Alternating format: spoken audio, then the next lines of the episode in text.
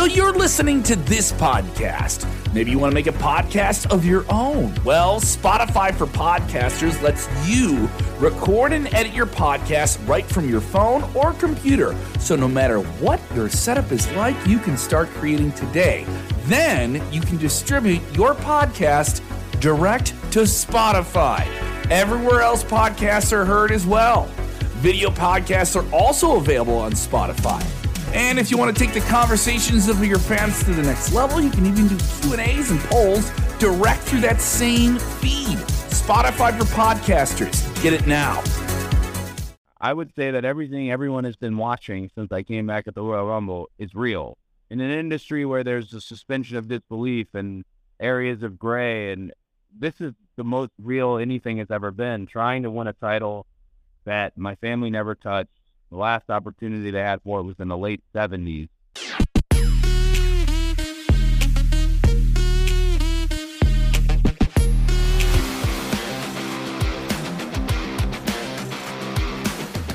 We are here with one half of the main event of the biggest pro wrestling match of the year. A man who has literally been born into the business. The American Nightmare, Cody Rhodes. You're on the Rhodes to WrestleMania. How many people are saying that pun to you now?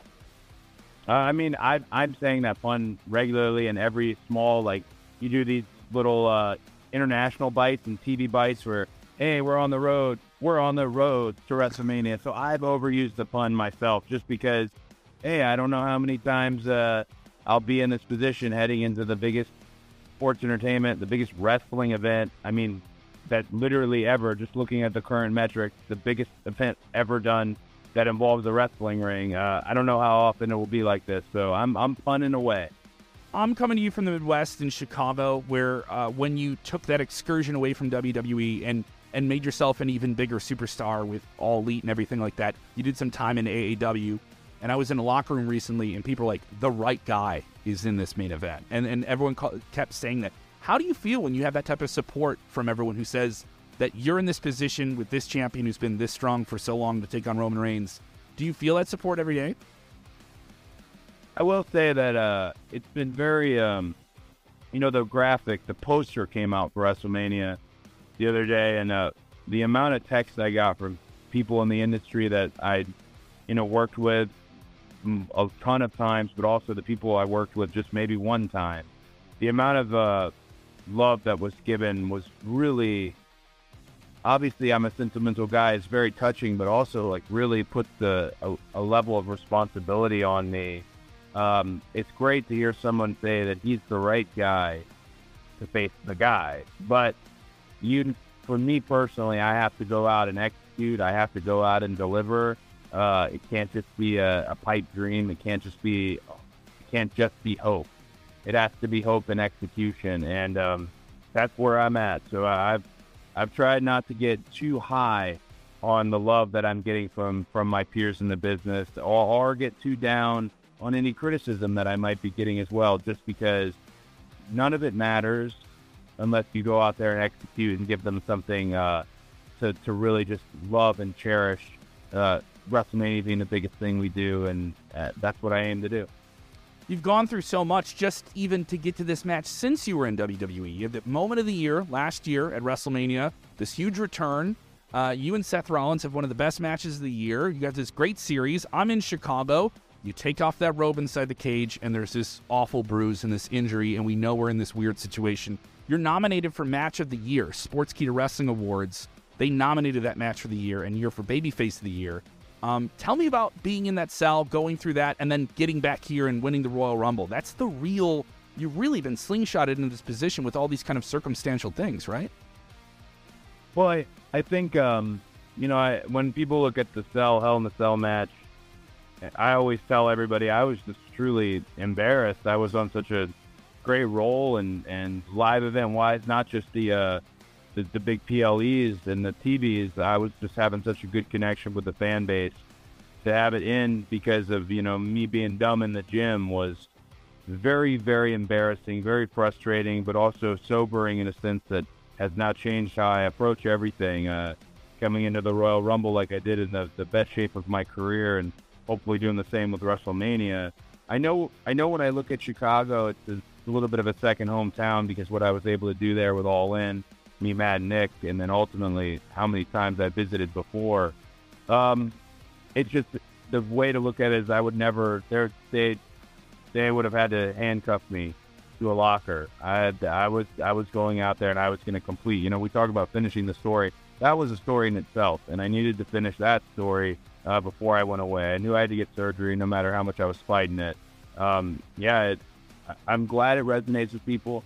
I'm glad it was a match that that people enjoyed. But for me, it's just I, every wrestler texted me. I told them the same thing. You would have done the same. Um, I hope I'm right, but uh, it uh, it's just one of those moments I could not could not compete. You bring up finishing the story. That's such a powerful phrase, uh, such such a gravitating phrase. And you brought up emotionally. I know some people give you a lot of crap for crying. I don't mind it. I love it. I love the I love the feeling of it. It's real. Uh, and attaching a lot to your father, the uh, one of the most influential and prolific figures in pro wrestling, even with this generation of people. He, he helped craft the the guy you're in the ring with. You helped get him ready for this position. Um, was there any apprehension for bringing in your family's legacy, or was that just it writes itself and I can't avoid it?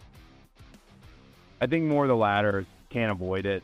And then those nights when um, those nights when uh, when I make it clear I'm not going to talk about Dusty at all, is the night that the other guy talks about Dusty. That it's one of those where uh, just recently with Roman, I, I wasn't really interested in the idea of we're going to converse on my father, but he has a very unique relationship and had a very unique relationship with my father, so he's the one who who took it up there. And and as far as you're, I'm always kind of hip and keen to the uh, the amount of emotion that uh, happens with me on television. And you brought up a good point; it's real. I would say that everything everyone has been watching since I came back at the Royal Rumble is real. In an industry where there's a suspension of disbelief and areas of gray, and this is the most real anything has ever been. Trying to win a title that my family never touched. The last opportunity they had for it was in the late 70s. Uh, is as real as it gets. Coming back from a very real injury and trying to make it to the Royal Rumble and and be uh, eaten alive by Gunther until I was able to eliminate him is very real. Um, and I like that. I I prefer that. That I have the responsibility, but also to a degree the burden of the character I play as myself. Mm-hmm. And uh, and that's uh that's what makes it finish the story sound even better because it's a real story. You you brought up talking to a lot of people who care about this. They're a part of this legacy. Have you talked to your brother Dustin, who is, obviously has a prolific Hall of Fame career in his own right, about what this whole experience means for your family, for that legacy that you guys collectively share? Um, yeah, we. I mean, Dustin and I, we really just speak about everything else. Um, because you know, my dad's documentary comes out on the 26th, the Superstar Sunday before WrestleMania, and that that's something that we're all excited to see and see its foundation kind of kicked off that way. But yeah, it's not something I've really talked to him about what I'm feeling, uh, only because it's really, I don't know. I, I don't know. I, I've talked to DDP a little bit about how I'm feeling, but even in that sense, it it this is a moment that no one in my kind of circle has ever experienced and I kind of just want to experience it all, I guess, selfishly myself. And uh, I also don't want to just beat it over anyone's head that, oh my gosh, I'm in a, I'm in the main event of WrestleMania. Because to me, as beautiful and wonderful as that is, it doesn't fully matter to me unless I win. And that's a lot of pressure. And that's a lot of, it might be good to talk to Dustin more because Dustin's a very reasonable and down to earth and, uh, and and wonderful person. I know he'll be one of the only phone calls I make the day before, um, just because you know that's the family I have, and uh, I, I I want that love and support, and want to know what they're thinking. Absolutely. March 19th, BOS Center in Springfield. The road to WrestleMania. The Rhodes to WrestleMania winds through Central Illinois. Tickets are available now. Cody, I got to catch you on this tour uh, in Rockford. You absolutely tore the house down with Finn Balor. Uh, tell me about the experience of performing for live fans outside of television without those kind of apprehensions. It's something different. You get to do different stuff. Well, what I always say is, you know, TV, you know, whether it's Monday Night Raw or Friday Night SmackDown, it's almost this really wonderful beautiful commercial for the match that you might indeed see at a live event. And even with cell phones and and all that these days, the live event experience is still very intimate. Still things happen that are just for those communities and those markets and specific moments. Oh, all kinds of noise in the background.